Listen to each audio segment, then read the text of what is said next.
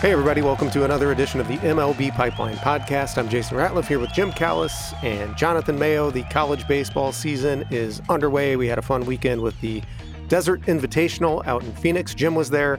I know I watched quite a bit of it, Jonathan. Oh, sure. Sure. That doesn't sound sincere. We're going to have to Are you? up with Wait, a we're, we're like a minute And- into the podcast, and you're doubting my sincerity, Jim. You're on the hot seat. I am. I, I'm going to come up with a quiz and test your knowledge of what happened in the, We will see how much. in the Desert Invitational. We'll see how much you watched. There's a difference between my sincerity in watching and testing my memory about anything, and you know better Okay. than that. Fair. Okay. Coming out firing. we'll also uh, we'll talk about some guys who are not at the Desert Invitational across the college baseball landscape. Look at how some of the top prospects did in opening weekend, and we're going to talk to a guy who did pretty well, the top-ranked pitching prospect on our top 100 draft prospects list, Chase Dollander. He was at the Desert Invitational. Jim got to see him, also got to talk to him after he threw. So we will uh, have a chat with Chase. And then we are going to shift our focus to spring training, and we're going to look at some prospects who could be vying for roster spots in spring training. And we're going to wrap up by answering a question from the mailbag, which will lead to us telling you who are the favorites to win Rookie of the Year in both the American and National League this year. All right, Jim, we know you watched a lot of the Desert Invitational. How many games did you? You called four games. Yeah, four games, doubleheader the first day, and then the Saturday night game. All those were on MLB Network, and then I did the the streaming broadcast with um, Tennessee playing UC San Diego on Sunday. Yeah, so we had Tennessee, UC San Diego, Michigan, Michigan State, Grand Canyon. Who am I missing? There were seven teams, right? Fr- did you say Fresno State? I did not the- say Fresno State. Okay. Tennessee, the highest ranked team there. Was, was anyone else there ranked in the top 25? I don't know. At least the games I did, they were not. I, I don't think they were. And and it, it's interesting. You know, Tennessee actually went one and two, so they didn't tear up the tournament. Yeah, they're still figuring out their lineup. I mean, they, they literally don't have a player in their lineup who started half of Tennessee's games last year. So like they're they're working through some things. And Maui Ahuna, I guess he wasn't ruled ineligible. He was the NCAA did not make a ruling on his eligibility. So Maui Ahuna, who we have ranked as a potential first round pick in the draft, I think he's number 22 on our top 100 prospects list. Found out a couple hours before Tennessee's first game that he had not been cleared to play by the NCAA, and, and I'm kind of baffled as to like did the NCAA just find out Maui Ahuna was in was on Tennessee? Like he transferred there last summer. You know, and unfortunately for Maui, who's from Hawaii, he had like 30 friends and family fly over to see him play. Obviously, this was going to be the closest he was going to be to Hawaii all season, and didn't find out until the you know a couple hours before the game that he wouldn't be in the lineup.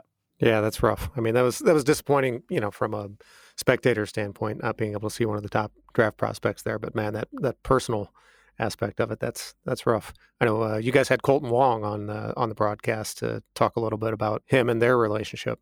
Yeah, you know, I think Ahuna, you know, played in the program. I think it's Kolten's father Mhm. has Yeah, out there that came out of, and uh, you know, he's, I mean, really supportive of Maui and you know, all of Hawaiian baseball. Those guys band together very closely. We, it was cool. I mean, we'll talk about the players, but we actually had a pretty cool guest uh, for the for the in game interviews. We had we had uh, we had um, Kolten Wong, as you mentioned. That same game, we had Chase Dollander. That was Tennessee's second game after he pitched first game, and we'll hear from him a little bit later on our own podcast. He's a great interview. And then the first day, Juan Soto was in the house That's right. because he's close to Chip Hale, who coached him with the Nationals, and and told uh, this great story. He, he first thought Chip hated him when he first came up because Chip was hard on him, and then all the players thought that Chip loved Juan because he was always sticking up for him with the umpires. And Chip Hale said, "Well, look, he's like 19 years old. I have to argue for him. You guys are older. You can take care of yourselves." And they actually, the players made a jersey that said "Hale Soto" on the back of it. And I had one made up. And Chip, when he wanted to rally the team, would wear the jersey in the dugout. Now he, he couldn't wear it openly, but he would have his jacket over it. And if he felt like the team needed to, like a little shot, shot of adrenaline, he would show the the, the, the Hale Soto jersey. But but Juan was great, and then we had Daniel Susac, who, if playing doesn't work out, I could probably just start working for MLB Network right away. He was doing play by play, providing color. We had a pitching change, and uh, we were like, "Can we bring you back?" And uh, he's like, "Yeah, I'll come back." And uh, as we are going to commercial, you hear Susac go, "Bring on the next victim." So I mean, it was we it, the, the games were great. Atmosphere was great, and, and we had some good guests. But we'll, we'll, talk about the players on the field, obviously. I'll just, I was just chiming quickly because looking at some of the preseason rankings. The only, uh, Grand Canyon was on the collegiate baseball list at 36th, so they were they were in the sort of hovering around being ranked. Yeah, and then as you said, Jim, Tennessee just went one and two there. But man, that pitching staff is something else. The potential number one overall pick this year and Chase Dollander, and then a couple guys who I don't know if would necessarily be in the running for one one next year. It's it's a little early to. No, Chase Burns would. Chase Burns would be in the running for one one next year. Yeah, I mean they have a, they have a couple guys that are considered sort of top ten in next year's draft class. Yeah, I mean it's it, it's interesting. Like you know, they went fifty seven and nine last year and had the best team in college baseball and led the nation in homers and ERA, which hasn't been done since the NCAA has been keeping records back to seventy two. But they lost two out of three to Notre Dame. They didn't go to Omaha, and they're back this year. They have the whole rotation back. You know, we saw Chase Dollander. Like they weren't letting guys go deep into games. You know, first start season. You know, Dollander. I think he would tell you, well, it's it's an interview we'll have with him coming up. Like he wasn't at his sharpest. He gave up um, he gave up a, a, home run guy, jumped on a fastball, Tony Bullard, and then after that, Chase was locked in. Like I think he'll throw harder, but you could see the slider was pretty sharp. He struck out. I think it was what seven and four and two thirds innings. Gave up two runs and, and lost three to one. He actually got outpitched by T.J. Nichols of Arizona, who we could talk about. And then on day two, Chase Burns at Grand Canyon went four and two thirds. Man, his slider. We, we were interviewing Jack Wilson, another great guest, father of Jacob, who's the best player on Grand Canyon. He'll be a first round pick. And uh, I forget who Chase Burns was making look bad with sliders, but Jack was in the dugout going, "Oh my gosh, like like that, that, that's ridiculous!" Like, and you know, and he's a potential number pick. And then so they lost that game too. They lost that game four to three. And then on on Sunday, Drew Beam, uh, who's a sophomore, and he'll be eligible next year and probably a top two round guy came out and we didn't have velocities because um, we were at Sloan Park and none of, the, none of that stuff was hooked up. But, you know, Drew Beam throws 92, 94 and throws multiple pitches for strikes. And he threw six shutout innings and was in control the whole time. I, I just, the key to them is going to be, like I said, for, for the volunteers who are ranked second in the country, is where you know is figuring out their lineup. You know, they have a couple guys who started 20 games for them last year. They have a couple high profile transfers. Um, Ahuna wasn't in the lineup. So they, they're figuring things out. Now, I will say, super impressive uh, power guy in their lineup is Blake Burke, who's also not eligible for this year's draft. He, he could be a top two round guy next year. He's big left handed hitter. He tied the freshman home run record at Tennessee last year. He hit 14 homers. the amazing thing is he hit 14 homers and 95 at bats. I mean, their lineup was so loaded with veteran hitters and, and performing so well, they couldn't they couldn't get more at bats for him. Anyway, on on Sunday, he hit a triple to deep center. And then you guys have both been to Sloan Park, and hopefully a lot of our listeners have, which is spring training home of the Cubs. Uh, Burke is a left-handed hitter, and he hit a ball the opposite way to left center that landed at least three quarters of the way up the berm. Um, and it was, I, I wish we'd had somebody running TrackMan there because that ball had to be at least 450 feet. I mean, it was just a bomb. Um, so I, I think their they'll figure out their lineup. I think their lineup will be okay but they're still trying to figure out exactly who they have and who should be playing and that and that type of stuff. Yeah, you've you've used uh, Callis Cast there at Sloan Park before, right, Jim? When uh, we haven't had. I have, I have. Although you know, it's weird. Like I was locked in. Like I didn't go Callis Cast on our streaming broadcast, and maybe I should have. And and just to circle back to the teams that beat Tennessee, you know, T.J. Nichols, Jonathan, who, who's one of your guys from your your part of the draft he's got first round stuff. I mean, nobody's ever questioned the stuff, but you know, he had a five and a half ERA last year. He gave up more hits than innings. Uh, you know, he's just not consistent with it. Well, he was consistent with it against Tennessee. Went six innings, really threw a lot of sliders for strikes. Fastball was, you know, 93, 95, and and he outpitched Dollander and, and got the win. And then to me, the highlight of the whole, of at least the games I did, and, and I hope we see more of this in the future, is so Saturday night's game was at Grand Canyon, and we need to have more games on campus because the atmosphere there was there was electric. I think there, there's Brazell Field there holds I want to say six thousand fans. They had to cut off ticket sales. They probably would have sold like ten or twelve thousand. It was packed. There's all kinds of stuff going on on campus. They have a parking deck behind right field. I'm sure they showed it on the broadcast. I don't know if if, if you guys saw this. The parking deck was loaded with fans who couldn't get into the park, and it was loud and it was just like we've never had a, eh, you know MLB four Desert Invitational game like that where you've had that vocal and and that you know committed a crowd. Like Tennessee actually traveled. Tennessee probably had about 500 fans with them, but it was th- that was cool. It, it, was a great game. That was four three. You know Jacob Wilson, I will say the son of Jack, the former All Star, who I think we have ranked ninth on our, our top 100 draft prospects. And, you know, I think Jonathan, we both called him, you know, probably the best hitter in the country, you know, best pure hitter. He only struck out seven times in 275 at bats last year. Man, I saw, I think, six or seven at bats for him, and he hit six line drives, two triples.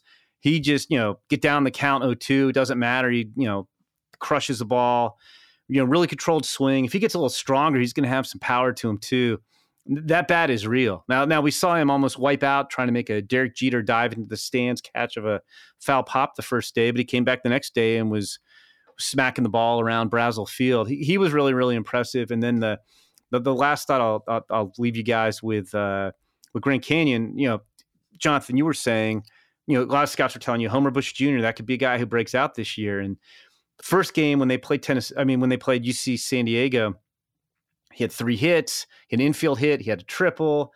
He stole two bases. He forced an errant throw, so he came home on that. He made an unbelievable diving catch with his back to the plate where he landed on the warning track. Um, he might be a plus plus runner, and he's you know like a real lean 6'3", 200. You know he's still putting it together, but man, that first game, you're like, okay, I can see why all these scouts are telling Jonathan that Homer Bush could break out. Homer Bush Jr. could break out this year because man, it, it, was fun. I, I, you could tell I'm still excited about the tournament. I've been home for a couple days, but uh, we, we saw a lot of good players. I like having seven teams there.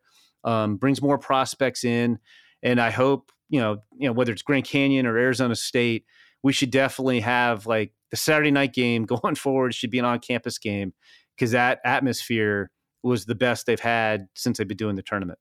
Yeah, that was that was a lot of fun, even to watch to watch from afar. And you've mentioned a lot of the top ranked prospects that were there in Wilson and Bush. Uh, and then on the pitching side, Nichols and, and Dollander. Th- there were seven top 100 prospects on rosters going in. You mentioned uh, Maui did not get to participate. Mitch Jebb, Chase Davis. Nobody really disappointed. Jebb had a couple of extra base hits, went three for 14 over the weekend. Chase Davis hit two home runs in a game. It seemed like yeah, most of the top ranked players kind of living up to their billing. Yeah, that was that was what's kind of cool. I mean, you, you, got to see what why everybody's excited about these players. It was a lot of talent. It, was really cool. I, I, I, I, like I said, I'm I'm still excited. It was a, it was a fun weekend. That uh, I had so much fun. I, I, put away my my guilt for not writing enough top thirty blurbs uh, uh, while I was out there. I, am I'm back at that task now. But it was it was a lot of fun. I think Chuck Fox and MLB do a great job uh, putting that tournament together.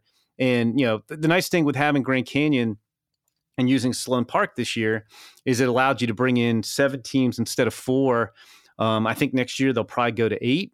It was it was a lot of fun. It's it's nice to see the tournament grow and continue to get better. And definitely need to have like I cannot say enough. We need to go back to Grand Canyon or at least Arizona State next year because that that was fun. That that was that was the most fun part. I'm I'm a little jealous. Yeah, I always love when you get those looks at at amateur players, and we don't get out to see them that often. You know, much of our draft coverage is talking to scouts and, and things of that nature, and and watching from afar.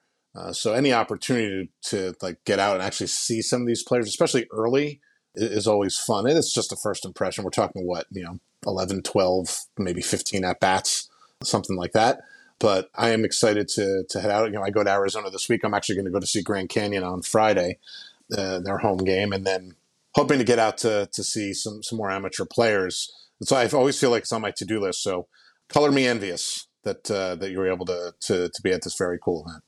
I mentioned to you guys uh, that we you know we posted the two Chase Davis home runs on social media accounts, and there were a ton of people that replied about how his swing looked just like that of Carlos Gonzalez, and uh, so we then posted one of his home run swings and just asked, "Who does this swing remind you of?" And that set off a, a frenzy of people replying. I don't know if it was a majority that said Carlos Gonzalez, but uh, there was a, a, large portion, and then there were some some Griffeys in there. He was getting a lot of very, uh, I would think, flattering responses. But then as it turns out, Chase Davis, he talked to our Jesse Borek after the game and said that he does, in fact, pattern his swing after Carlos Gonzalez. Said he's been swinging like that since he was 13. People started making the comps when he was 16. He said he reached out to uh, to Cargo uh, on Instagram and that they're pretty close now. That they they chat via Instagram quite a bit now. So that was pretty cool. And then uh, you know, an old teammate of Cargo's, Ryan Spilborghs, weighed in said obviously that's Carlos Gonzalez's swing, and you know that that set off a conversation with him and Brian Anderson, and yeah, it's uh, fun to see people getting into getting into that and making that swing comp. The side by side video that we posted was very cool. I mean, it's it's sometimes people will say that and you're like, I don't know, you know, and obviously it's in the eye of the beholder, but that one it was pretty, with the exception of the, the cargo started a little bit more open. They ended up in exactly the same place in the swing pad. I mean, it was, it was. I think Ryan Spilborghs was right in terms of like clearly that's Carlos Gonzalez. Okay, let's uh, let's leave the Desert Invitational. There was a lot more baseball being played over the weekend. There were some games played at Globe Life Field where you know, we got to peek in on those and had Statcast going there, so we got some Statcast data on those games, which was nice. But let's let's talk about some of the top ranked players and how they performed over this first weekend. And let's start uh, right at the top with a couple of LSU players, one on the offensive side and one on the pitcher's mound. Yeah, well, uh, you know, Dylan Crews is our number one prospect, and I think people are going to be watching him very closely. Uh, he certainly got off to, uh, you know, a, a, fine start. Hit his first homer, you know, a few hits uh, along the way. Um, you know, nothing, nothing earth shattering, and certainly nothing bad. I guess right behind him, uh, not in LSU land, but Wyatt Langford. You know, we continue to sort of look at the two of them. Langford, you know, didn't homer, but had a couple of extra base hits. And then the pitcher, of course, is uh, we can now say friend of the podcast, Paul Skenes, who all he did is go out and punch out 12 in six innings of, of shutout ball while walking only one. And Jason, I think it was you who said uh, that uh, we overuse the old John Hart on MLB Network quote of "This is what they look like." Paul Skenes is definitely what they look like. You were right, and certainly looked it in his first start anyway for LSU. Yeah, his first pitch was 99. His last pitch, his 98th pitch of the game was 98. Uh, even with all that velocity, his his like sweeping power slider might have been his best pitch. And you know, I think we're onto something here. So Paul Skenes is on our podcast last week, and he comes out and he pitches six shutout innings with 12 strikeouts.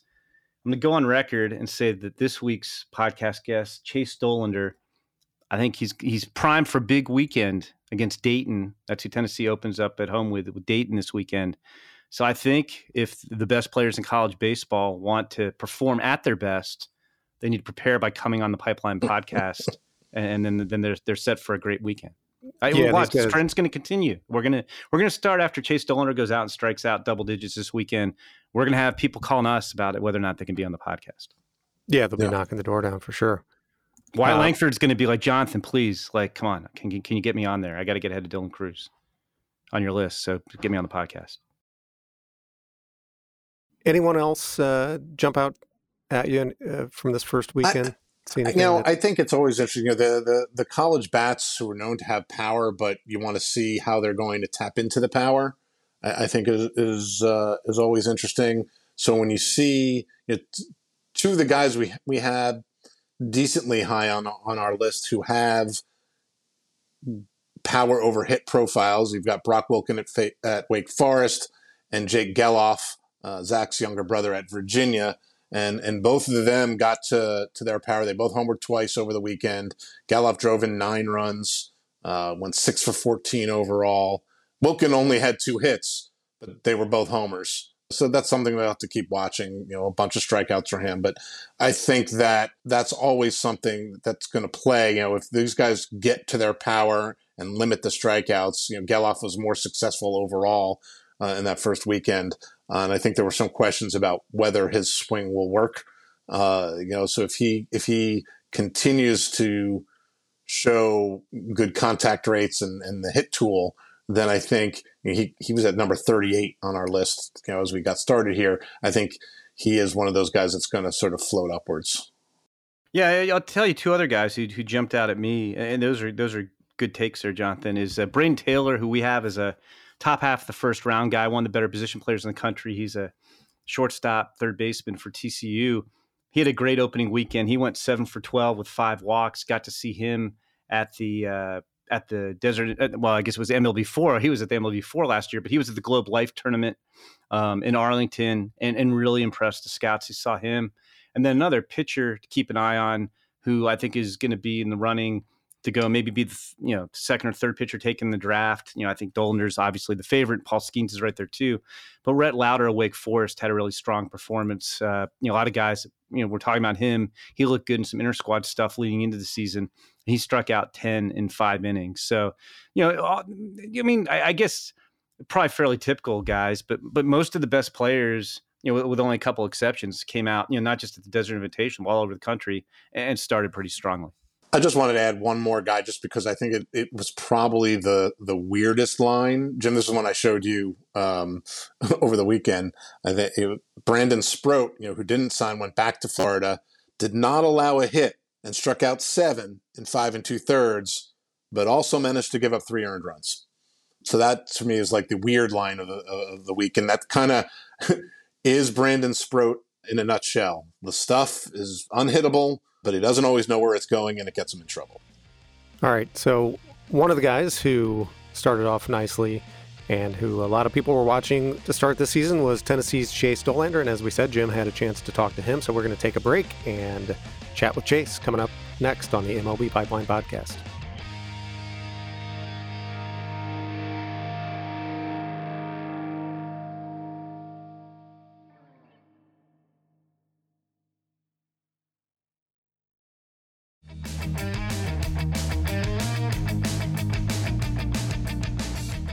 Jim Callis from MLB Pipeline here with Chase Dollander of the Tennessee Volunteers, number two on our draft top 100 prospects list coming into the, the season.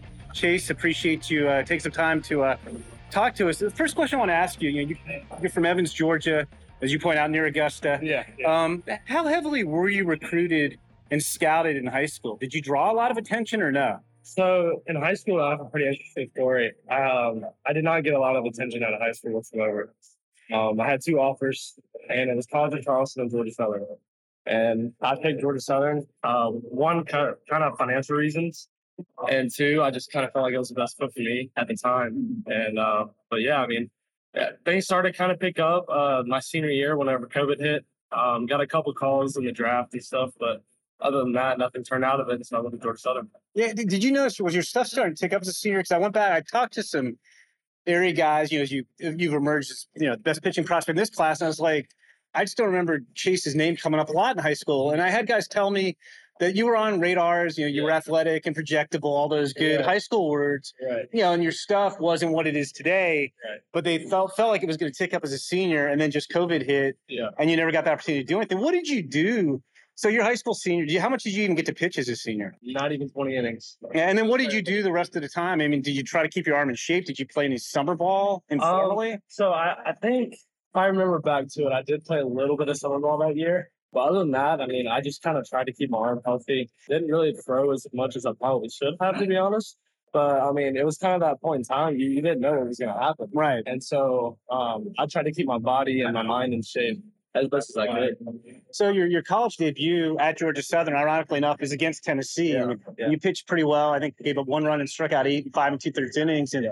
I, have talked to Tennessee's coach Tony Vitello about it, and he said they didn't really know much about you. It was a Sunday game. They figure, okay, I think Blade Tidwell was pitching. Yeah. And they're like, okay, we should be in pretty good shape. And it's right. like, geez, like, you know, who is this guy? And then I also saw somebody's talking about was Drew Gilbert chirping at you guys a little yeah, bit. Oh, yeah. so what, what, was your impression of the volunteers in that in that in that oh, college man. debut? During that time, I hated them.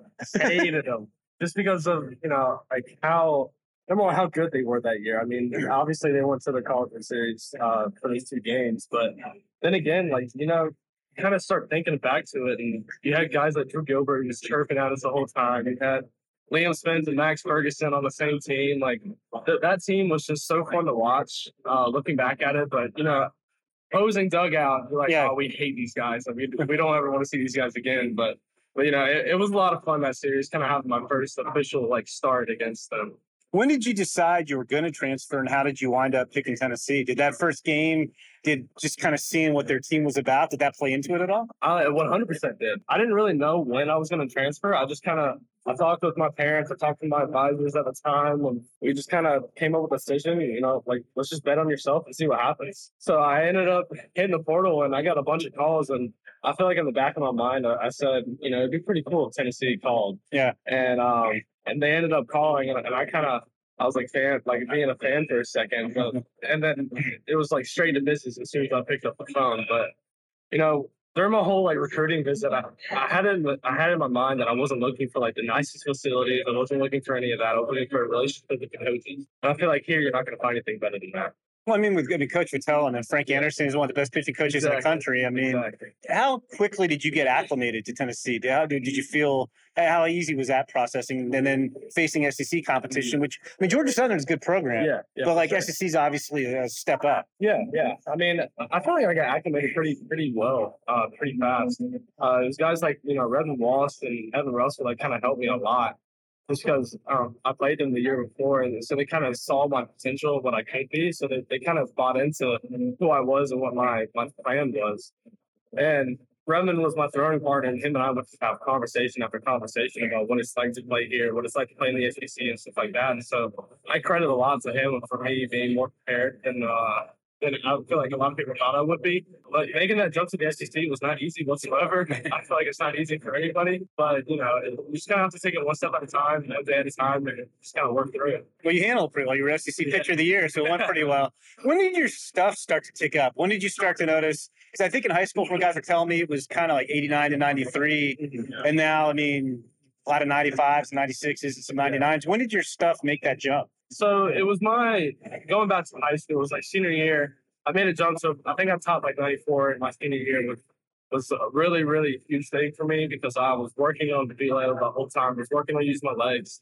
And it wasn't until I got to Georgia Southern when I started having like a, a, a like a, a, program for me, like for lifting and stuff, that, that when it really started ticking up. And you know, during the fall, it was like 95, 95, 96, 96, 97. I was like, okay, like this could be something. And during the season, you know, I kind of sat four, four to six most of the time. And then you know, when I got here and I got with Coach Q, who is arguably the best strength coach in the nation, and I got with Coach Anderson, those two guys working together is, is a deadly combo for a pitcher. And um, that's when I kind of started to see my things start to rise. When did your slider take off? Because the slider is pretty nasty too. Yeah, so it, it really took off whenever I was able to get on Edgertronic and stuff like that, and really look at how it's coming off my fingers. And you know, obviously, you have Coach Anderson, and like you said, is the best pitching coach in the nation. So it, it's kind of hard not to have good stuff with that guy. Um, he knows a lot, but he's not one of those guys that's going to put it in your face. He, he's going to be the one to kind of subtly tell you and say, "Hey, let's go work on this," and all you all you say is okay, and then next thing you know, my, my slider kind of forms into what it is now.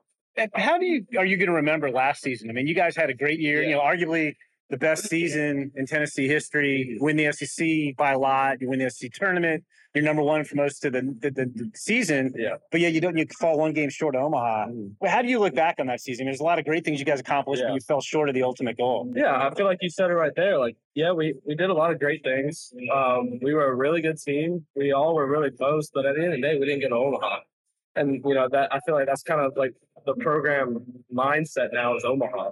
Um, obviously, we take each day each day one at a time, and you know that's just kind of how we're taught to do things. But I remember the season last year as, as being a lot of fun. You know, baseball's a game; you gotta have fun with it. If you don't, it's not gonna be very not gonna be very fun for you, I guess. Yeah. Uh, but I mean, it's just one of those things where you look back at it and you kind of have to remember it because uh, it happened, and just take what you can from it and move on. Yeah, I mean, I mean, I guess if it's like a, a, positive example. I mean, same thing happened to Arkansas the year before, yeah. and then they made it back to Omaha right. the, the, very next year. You, know, you, talk about having fun. I mean, the Volunteers are known for having fun. with the, the home run, the fur coat, and the home run hat. We were waiting for yeah. it to break out last night. You guys didn't hit a home run, so maybe we'll see it tonight for uh, your, your second game of the for season. Sure. But how much fun do you guys have? I mean, in, as a pitcher, I mean, obviously, the days you're pitching, you're not dealing with that, but like, right. do you get to enjoy that on the days where you're not pitching and participate in that? Yeah, I mean, every time a guy hits a home run, like you said, we have the Perko, the Daddy hat, and stuff like that. Everybody just joins in on it. I mean, it, it's a team thing.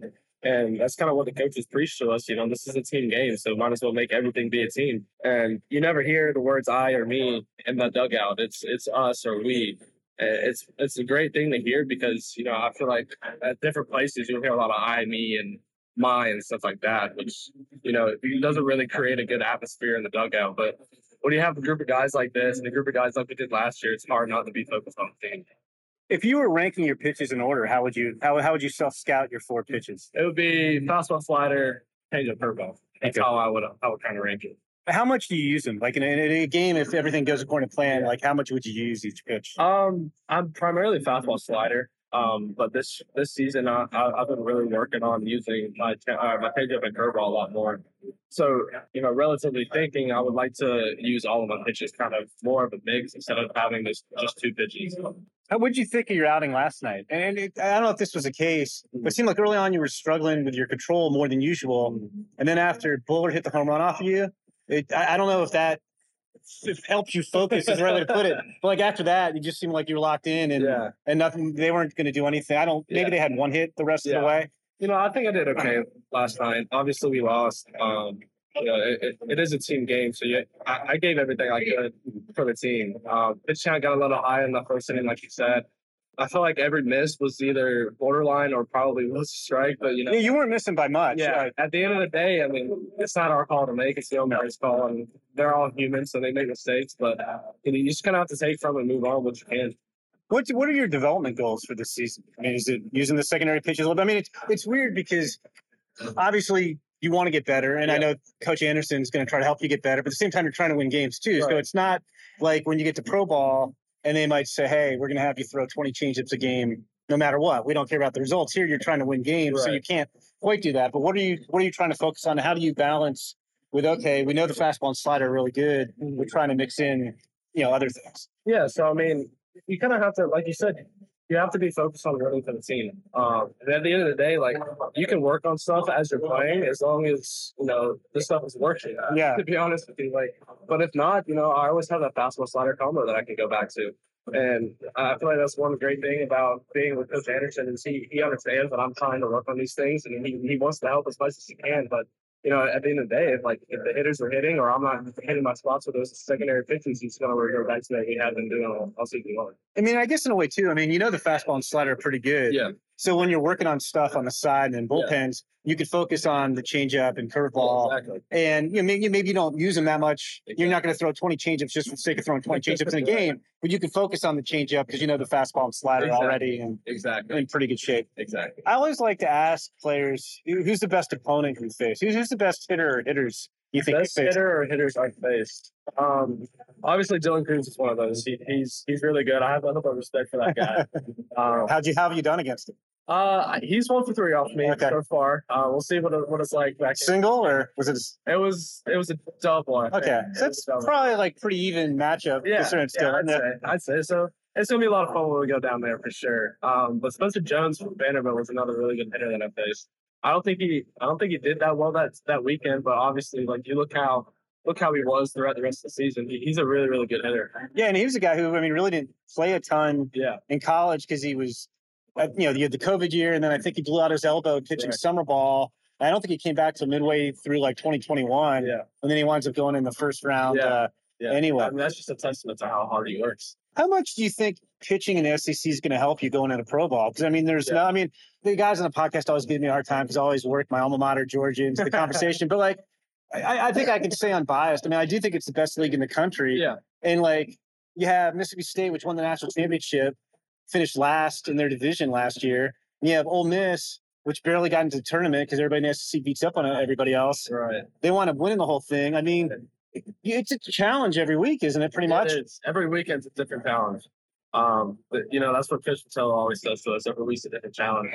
You know, you kind of have to take it as you can. Um, but I mean, to answer your question, yeah, I feel like being in the SEC is going to help me prepare a lot. I don't know how much. Obviously, I haven't been there Yeah. yet. So um, it's only a matter of time. But you know, if you take it one day at a time, I think things will uh, kind of work how you want it to work. What um I mean I know you haven't been to all the parks because you've only you're, you're just starting your second year at Tennessee, but Yeah. what's been your your favorite road park or best road atmosphere Yeah. that you've seen in the SEC? Ole Miss for sure. Ole So- Miss was a lot of fun to go to. Uh, those fans are rowdy. Um, and it was kind of fun to kind of beat up on them a little bit.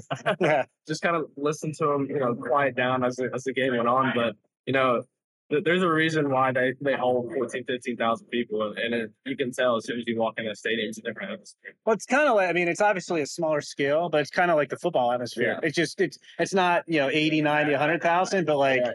So. Have you played in Mississippi State? We yeah. have, yeah. Okay. yeah. Like so I will say Mississippi State is close second. okay. They, they are they are a lot of fun to, to go down there and play. And obviously, when I pitched that day, we, we were beating up on pretty good. It was like 27 to 2. or Oh, geez. like. So they're probably pretty quiet. Yeah, they, they got a little quiet, but you know, as, as the weekend went on, they got more rowdy. It, it was a lot of fun to kind of it's it's a lot of fun to, uh, to experience different atmospheres different people. Yeah. I mean, it's like I mean, there's so many. The, I mean, the ballparks in SC are incredible, Yeah. and like I mean, the fans are just into it. Yeah, cool. exactly. Uh, exactly. It's, I mean, like, I mean, I'm a lot older, but when I went to Georgia, I didn't play. But when I was there in the late '80s, like, it's just funny thinking back, like Vanderbilt, like everybody just crushed Vanderbilt. Vanderbilt Yeah. had no facilities; everybody just beat up on them. Right. And now you look at the like the stadium they have. You know, Yeah. Tennessee was up and down. Like when I started covering college baseball, Tennessee hadn't done much. But then Rod Delmonico came in, and they had Todd Helton, they had R.A. Dickey, and they really had it going for a Yeah. couple of years Yeah. and then it kind of cycled down a little bit and obviously now it's built back up and now it's it's tough because there's no there's no easy weekends There is no easy. and, and now texas and oklahoma are coming Yeah, in so it's like it doesn't matter what team you're facing. It's not an easy weekend whatsoever. Yeah. so i mean I, I do think that like winds up helping people in terms of the draft i mean obviously you're focused on getting omaha and, Yeah. and you know team goals do you hear the draft buzz i mean is it can you avoid it or do you i mean do you hear people saying like i know i keep, i write every time i write about you chase i because it's i keep throwing out the same line best college pitching prospect since Gerrit Cole and Stephen Strasburg and potential everybody, you know, potential number one guy. You're number two on our list. And Yeah. I mean, do you hear that stuff or Yeah. is it I hard mean- to avoid? it, is very hard to avoid, especially when, especially when like you, go to an SEC school, right? People are going to be talking. Yeah. Um, and then on top of that, you have like family and stuff that like to talk about it, and, and it just kind of gets to a point where, and I've said this before, where you just have to address it and be like, yeah, this is a thing, and move on from it. Because if you if you stay and you dwell on that moment, your your mentality is just going to kind of slowly sink, and it's just one of those things where like you have to work it into a to a way where you can use it as fuel to want to be better. And so that I feel like that's what I've been able to do. I- mean, in a good sort of way. Yeah. If you take care of business on the field and do what you hope to do, Exactly. the draft takes care of Exactly. itself. So Exactly. like it's not it's not like it's two divergent goals. Like, hey, if I focus on the draft, you know, we can't do you you can you can do both. I mean, you saw last year, you guys had what? Two first round picks and Yeah. Ben Joyce went in the third round Right. and We have a lot. We I think we have eleven guys drafted last year. yeah, Yeah, which I think was a school record. So I mean, Yeah. you, you can you know success. Your, your success on the field leads to success on the draft. How much? I don't know if goal is the right word, but like, how much would it mean to go number one overall in the draft? Nobody's ever done that. You know, Nick Yeah. Senzel went two at Tennessee. I was there the day Todd Helton. They were in Omaha when Todd Helton got drafted eighth. yeah. Nobody's ever gone one. I mean, is that? Did you think about that ever? Or? I, I've actually never, never knew that. Okay, well, now you do. Went one one at Tennessee, but no, I, I mean, eh, you know, at the end of the day, like you said, if I go out there and take care of business, everything takes care of itself. And if, I mean, when the draft comes, it's ultimately not my decision as long as I take care of what's out there. And so, you know, that's just my focus is is being out there with the guys and taking this team as far as I can take them. You're getting a lot of attention, obviously, because this is your draft year, and you guys have another talented team. Yeah. Who is? Uh, well, you can pick more than one if you want, but who are a couple of volunteers we should keep our eye on to watch either for this year's draft or going forward? Guys, we should be looking Yeah, I mean, one pitcher I have in mind that I feel like is going to be a game changer for us this year is Andrew Lindsey. He came from a JUCO. He's a he's a sinker guy, but he, he throws hard. And these past couple scrimmages that we've had back home, he- he's been looking really good. And obviously, you have Christian Moore, in my opinion, it's going to be a first rounder next year, as long as he keeps his head straight. And, you know, he keeps. I've heard Drew going. Gilbert like he's got like the Drew Gilbert like fire Yeah, in him. he like he's, he he's picked up that That's what I mantle. mean by keep, Yeah. keep your head straight. Well, you can see him li- even last night. We saw him get into Yeah. it a little bit. Like I don't know what the rules are about calling time. Right. And then, I mean, as you obviously noted, and as the rest of the team did, they granted time to one of the Wildcats, like in the seventh or eighth inning. And it's like, wait a minute, like, Right. and then he was chirping. He was chirping from second base when that happened too. Yeah. So Yeah, yeah, he definitely has that fire in him. I- I mean, you know, you kind of need guys like that on the team to to kind of bring energy to it whenever things aren't looking so good. So last night, I mean, yeah, we lost, but you kind of have to move on from it. yeah. Everything's kind of behind you now. Well, I really appreciate it, Chase. It's, it's been fun talking to you. Good luck uh, this season uh, in the SEC. Take it easy on my Bulldogs, and, and good luck in the draft.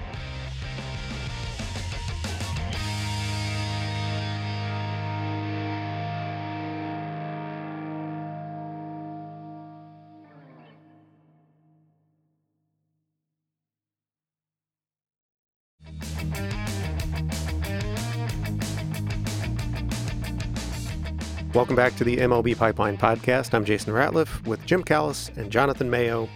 Thanks to Chase Dollander for joining us. As good of a pitcher as he is, he's maybe as good of an interview. That was fantastic.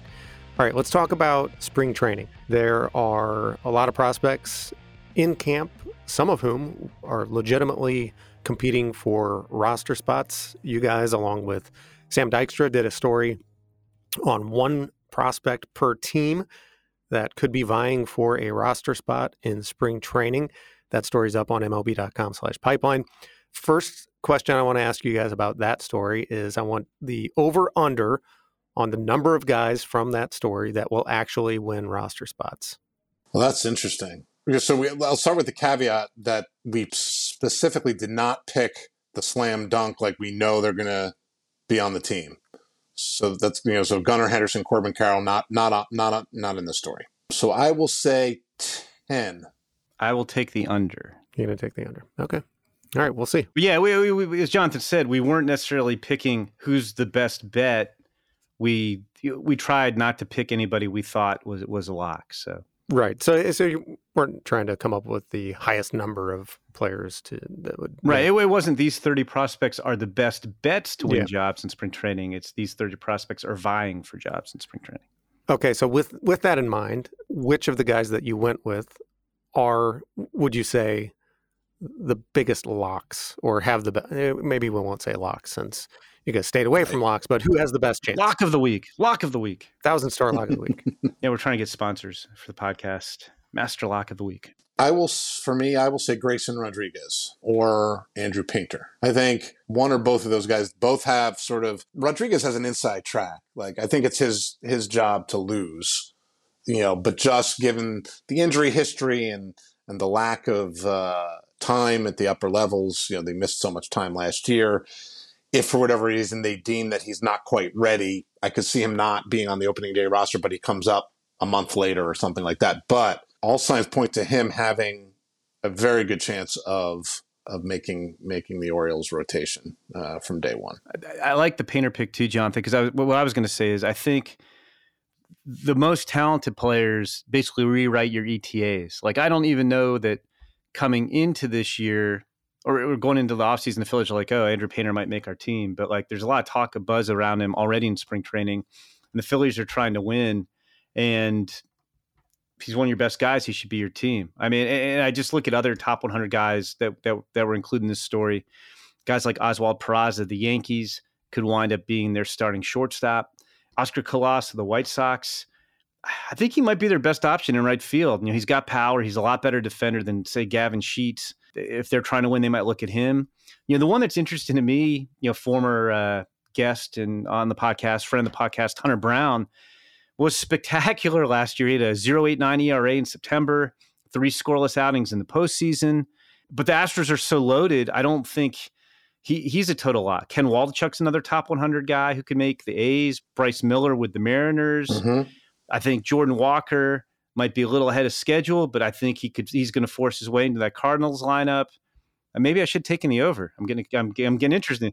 Brett Baty. I'm just looking at all the top 100 guys on here. Brett Baty of the Mets, even though it's a loaded roster, he could play a few positions and he can really hit. You know, Cade Cavalli, the Nationals, like who else is going to be in that rotation? Matt Mervis, not a top 100 guy, but you know, coming off a big minor league season. Miguel Vargas, who has a hairline fracture in his pinky. I, I feel like the the Dodgers will have a rookie in their lineup. It could be Vargas, it could be Michael Busch. it could be James Outman, but I, I don't know. I, am taking the over. Can I switch? Is it is it too late to take the over now? So wishy washy. I'll allow it. yeah, I think you know with Bryce Miller, I think he's an interesting one. And and you mentioned Baty playing different positions. A guy like Bryce Miller with the Mariners, his chances are increased because he has the opportunity to maybe start out coming out of the bullpen. You know, maybe Hunter Brown's in the same boat, so that you know that increases the chances.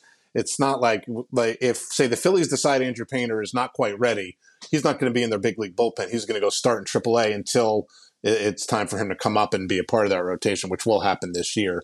Uh, but some of those guys, they have multiple opportunities or avenues to to make that opening day roster. Did Did either of you mention Jordan Walker? Yeah, I did. I, I said I, I think he's going to force his way in right field. Jim, you mentioned like all 30 guys. So. You did rattle off the top. I rattled off all the top 100 guys. I think I, and and Matt Mervis, who I Yeah. by the way, I, I would love for him to make the team, but I with with the with the free agent signings during the offseason, I think it's going to be a little bit tougher. But Yeah, it'll be interesting with Mervis because I do think the Cubs are trying to win this year, return to contention. I I don't really think he has anything left to prove in the minors, but they did go out and sign Eric Hosmer. They did sign Trey Mancini. They insist that won't have any bearing on his chances to make the team. I mean, if they decide he's the better option at first base, they're only paying Eric Hosmer the minimum. I think the Padres are still on the hook for most of his salary. So, like, it, it- it's not hard. Like, if you cut Eric Hosmer, Sure. you're not eating a bunch of money. You know, and he could wind up, you know, maybe he platoons with Mancini early on. You know, and, uh, you know, we'll, we'll see. But yeah, it's uh, a lot of interesting names on there, and and I do feel like most of our top 100 guys have a very good chance to make the team, even if they feel like a little bit of a long shot right now. Where do you where do you put Walker on the spectrum, having a good shot down to being a very long shot? Well, if we let's go 20 to 80, There we go. I will go 65. I, I put 65 on the 20 to 80 scale. He's a 65 making the teamness. How about that? How how much does that depend on how he performs in spring training? And Yeah, I mean, I, I feel like spring training stats are kind of like AFL stats where people put too much importance on them in general. Like guys could be, you know, like you don't know who guys are facing in spring training. It's it's it's you know wide spectrum of hey, this is a big leaguer, although the big leaguer may be you know working on a third pitch as opposed to here's a double A guy just throwing some innings. But I mean, I think he has to perform. I think he has to have a good spring training. I think if he struggles, they aren't going to say, "Oh, well, we're going to overlook that." But I think if he goes out and performs like he's capable of, I mean, he's hit everywhere he's been. He doesn't sell out for power and he effortlessly hits home runs. He's got a cannon arm in right field. I, I think it's going to be awful hard to ignore him. yeah, I, think listen, it's not like the Cardinals are going to be like, oh, you only hit 220 in Grapefruit League games, so yeah, so you're not making the the team. I think they they're going to look at a lot of other things, just the way he goes about it and how hard he's hitting the ball. You know, whether he looks overmatched against the the the big league pitchers that he faces. You know, things of that nature. That a lot more goes into it than just the the stat line uh, in terms of making the determination. But I think the Cardinals are a team that have long been willing to break camp with the roster that's going to help them compete. And if they decide that having him in right field will do that, and you know, I, I think Jim's you know meter for making the teamness is that what you making said? the team. Yeah, making making the teamness. That that's the sixth tool. making the teamness. Uh, I, I think that's I think that's about right. I'd go about 60. 60. All right. Well, this conversation dovetails nicely into our mailbag question for this week. It comes from Aaron Brecek uh, at B R E C E K 24 on Twitter.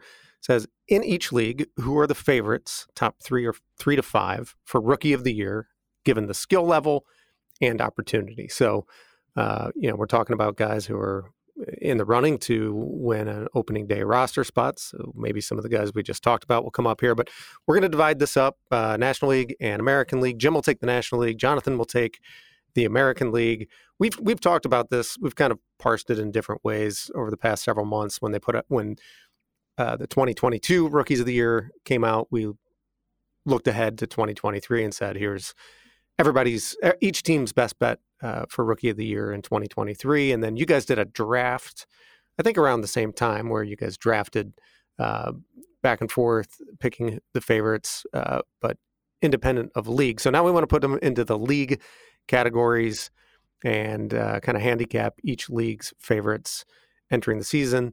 Let's start off in the National League. Why don't why don't we go back and forth here, and you guys give us your your front runner for each league, and then we'll go down the line and, and end up with five apiece. Okay, are we going five to one or one to five? How, how do you want? to Yeah, well, you you're starting it off, so you you determine it. I, I just won't tell. I'll just throw out a name, and I won't tell you. I won't tell you. I don't- I think we'll be able to tell. Yeah, maybe I. I don't know. Maybe I have like a, a long shot. You know, super uh, super sneaky pick. Okay, I'm, let- let's go five to one. Okay. Five. We'll go five to one. We'll build the suspense. I'm going to go with Kodai Senga of the Mets, who's not on our prospect list because he came over from Japan. But I mean, you know, this is a guy who's starred in Japan. He starred in the World Baseball Classic. He won a gold medal at the 2020 Olympics, which were held in 21, but they're still referred to as the 2020 Olympics, which always confuses me. But, you know, I mean, this is a guy with mid 90s fastball. He's got uh, you know this wicked fork ball. I think what do they call it? The ghost fork. Um, he, you know, nobody else has a ghost fork, so that there alone should be worth some rookie of the year votes. And he's got a cutter, he's got a slider, he throws strikes. Um, he's coming to situation. He's on a team, you know, with the Mets with Max Scherzer and Justin Verlander, where they're not asking him to come in and, and you know, even though he signed a seventy-five million dollar deal, that he's got to be the ace. Like I think that'll help him ease in. Obviously, a great team behind him. So I, I might actually be selling him a little bit short, but I, I will put Senga at number five. All right. 30 year old rookie right hander is Jim's number five in the National League. Jonathan. I want to just so people don't get upset because if they take out of context what Jim just said, he's not ranked only because he's coming from Japan. Oh, well, I guess um, I... which if you take that out of if you take that out of context, what you just said, uh, people might get a little uh, a little upset. Um, uh, and so it's really because he played professionally there and he's older and he doesn't fit the qualifications that we use uh, for for international players. So I just wanted to set the record straight. Which there. is uh, he's not subject to international bonus pools. Correct. He's treated like a veteran. like a, like a free agent. So. Yeah. So anyway, that, yes, thank you, Jonathan. I don't need people accusing you of xenophobia. The whole nation correct. of Japan yes, getting angry at me. That is correct. So, uh, so I think I'm kind of going back and forth uh, for my number five guy, but I think I will go with Josh Jung of the Texas Rangers. Uh, he certainly has the opportunity. Their first round pick in, in 2019 uh, made it up uh, last year and, got his feet wet, uh, you know, over not quite 100 at bats uh, in the big leagues. you know, the, the only thing that's held him back has been injuries. So he hasn't really played a ton in the minor leagues. He probably would have graduated long ago uh, but has done nothing but but hit in the minors. You know, if you look at his minor league career, it's kind of one season's worth, and he's got a, an OPS over 900. He's got you know 30 homers. He's hit over 300. Uh, really good idea of what he's doing at the plate. The combination of on-base skills and power, uh, I think, is going to play, and that job is his. So uh, the combination of skills plus opportunity. Okay, I'm gonna go Ezequiel Tovar of the Rockies is my number four National League Rookie of the Year choice. You know, Tovar's already been up a little bit. You know, he played nine games in September uh, with the Rockies last year at the age of 21. And what I what I like about his chances, he's got a couple things going for him. Obviously, he's talented. He can hit. He's got some developing power. Can run a little bit. He's going to get the Coors Field factor, which is going to help him. And he's also one of the best defensive shortstop prospects in the game. So let's say Tovar gets off to a slow start and he's hitting 230. He still can be helping the team because he's such a good shortstop. So I, I think he's going to have a hard time losing the job, if that makes sense. And he gets the Coors Field boost. So I'm going Ezequiel Tovar at number four. Back to you, John. I wanted to I wanted to get one at least one pitcher in here, and, and I considered Grayson Rodriguez we talked about, but I'm going to pick Hunter Brown now, the only thing that's a little bit up in the air with Hunter Brown is exactly what role he would have because the Astros rotation is ridiculous. Uh, I think he clearly showed that his stuff is going to play in the big leagues coming up last year and and being lights out and pitching well in the postseason. But I think that even if he is not going to be in the rotation, that he could start and be a multi-inning guy out of the bullpen and have a huge impact that way. And then if someone goes down, if if they keep him relatively stretched out, uh, then he could eventually step into into the rotation as needed. Uh, the stuff is ridiculous. He does not need to be in the minors anymore. You know, a fastball that touches triple digits and his and his curveball. Uh, those two pitches are enough uh, as it is uh, to to compete in any role that he has. And I think that the Astros are going to find a way for him to impact their pitching staff from day one. I'm going to come back with Miguel Vargas as my number three National League Rookie of the Year candidate. I, I think he's one of the best pure hitters in baseball. I think he he's. It's weird saying this for a guy who's number 37 on our top 100, but I feel like he's a little bit underrated. Uh, he, he's you know never hit less than 308 uh, in a minor league season, and yet I, I, don't feel like he gets talked about a lot, among, being among the very best hitters in all the minor leagues. He's just got elite bat to ball skills. He's another one of these guys. You know, you talked about bloodlines. Grew up around the game. His father, uh, Lazaro Vargas, was the DH on Cuba's 1992 and 1996 Olympic champions. And and yes, I'm old enough. I covered both those events. I remember his father well. Big time power. Um, you know, Miguel's growing into power. He's a little better, you know, speed wise and defensively than he was when he entered pro ball. He's worked harder in those aspects of the games game. And, and the only the only reason I don't have him higher, although I do have him at number three, is you know, like I was saying before, and he's got a fractured pinky. Like that's not going to keep him out for too long. But he's, you know, A, that lineup's deep. B, Michael Busch is looking for at bats. James Outman's another rookie looking for at bats. So I think his opportunity isn't as obvious as Senga or Tovar or the guys I have ahead of him. But I think he's such a gifted hitter. I think he's going to get a lot of at bats and, and, do well with them. I'm going to uh, go now with a power bat in Triston Casas. He's number 23 on our list. Again, another guy who is definitely going to be uh, on that opening day roster. He should be the Red Sox everyday first baseman. Got up late last year. You know, the somewhat scary thing is that as ridiculous as his raw power is, he's still learning how to tap into it. You know, he's he, he's a, a good hitter.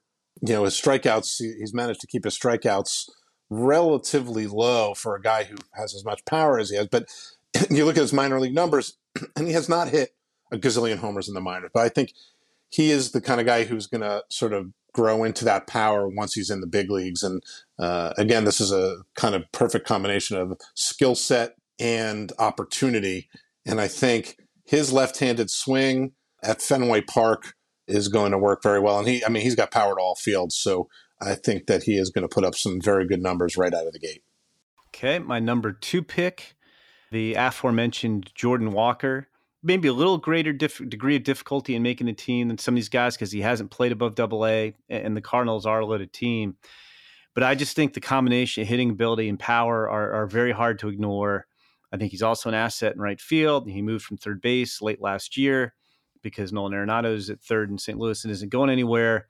Walker you know, for a guy who's I think what 6'4", 250 pounds, he's he's pretty athletic. He does he did, it's weird. Like I mean, we all saw him in the fall league. He doesn't. I wouldn't have guessed 250 pounds. Would you guys? No. You know, I guess he's six five, but it's like he's it's like a lean 250 if that makes sense. And he's just such a physical athlete, and you know he's got a big time arm for right field. And I just think it's gonna be one of those cases where, okay, it might be easier. Like, hey, let's give him some AAA time. We've got some outfield options I just think he's going to make a very good impression in camp. And even if he doesn't make the opening day roster, I think he's just going to tear up AAA, and they aren't going to be able to. If he doesn't make the opening day roster, I don't think they're going to be able to keep him AAA for too long. All right, so I flipped things around a little bit here because I, I, would imagine, and I don't know, but mo- a lot of people would probably have Casas in, in the top two for, for American League. But I'm actually putting Logan O'Hoppe in the in the in the number two spot. Uh, long been a fan since uh, he won the Stenson Award in the Arizona Fall League.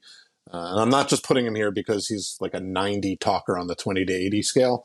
Uh, but I think he's one of these guys who is going to continue to show that he is better than anyone anticipated. You know, came over to the Angels in the Brandon Marsh trade, went completely bonkers uh, in Double A, made it up to to the big leagues.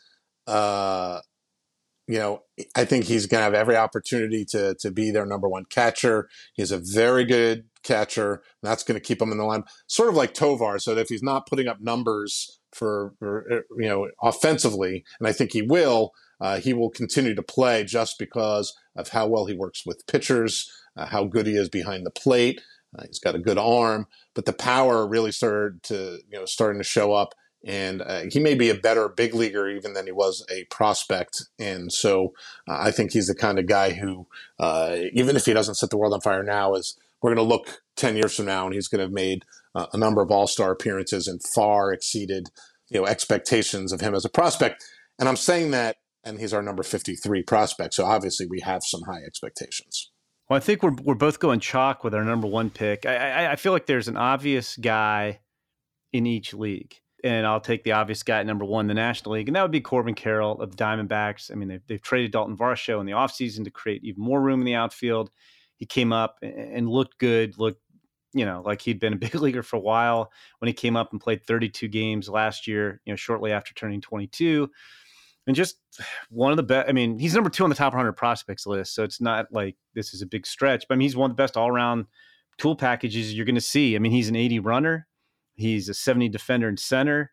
He's one of the best you know, bat to ball, you know, pure hit guys in the minor leagues. He's got solid power. He's got solid arm strength. I mean, it's a pretty complete package. He's already had some success in the big leagues. Um, so he's an easy pick. And I'm teeing you up, Jonathan, because I feel like your guy Really? Is also a guy who's a pretty complete package, who's had success in the big leagues. I feel like I know who you're going to pick here as your American League top rookie of the year. I'm really going out on a limb by taking our number one prospect, Gunnar Henderson. I, I mean, he and Corbin Carroll, I think, are the obvious choices. Like Carroll, Henderson came up last year, more than held his own. A really young age, he's only you know, only 21. Doesn't even turn 22 until June. He can play short. He can he can play third. That they wanted to, but they won't. He could run around the outfield. I think he'll probably play third more often than not.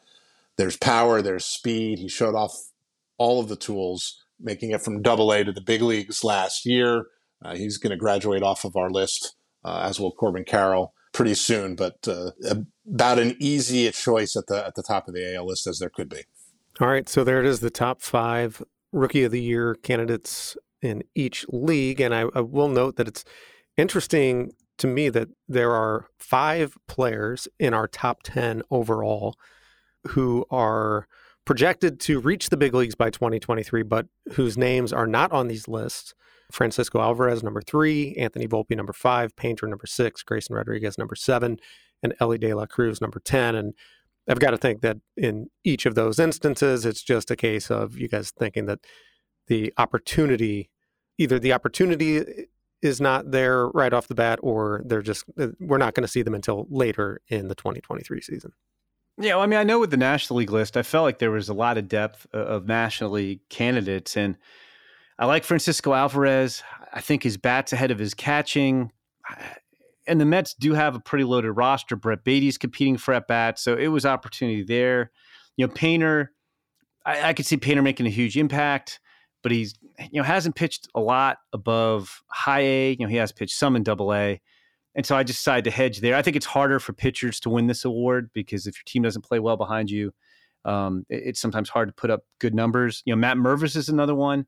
My my dark horse actually wasn't any of the guys you mentioned. Sal Frelick, who can really really hit and run and play center field. Um, I really like Sal Frelick.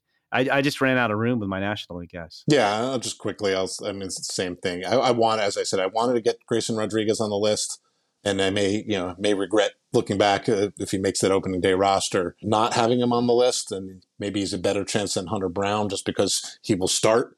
But I think that uh, you know, with Volpe, it's not as clear cut how he's how he's going to get there. I could see him spending half the year in AAA before coming up. So uh, I think a lot of it is just not having the opportunity to put up uh, enough numbers to to really compete for the hardware at the end of the year. All right. Well, that all came from a question from Aaron Brecek. Thanks very much, Aaron, for that question. And of course, thanks to Chase Dollander for joining us on this episode of the MLB Pipeline Podcast. And thanks for everybody for listening. Don't forget to subscribe on Apple Podcasts, Spotify, or wherever you get your podcasts so you don't miss an episode. If you're enjoying the show or have any suggestions, leave us a rating and a review.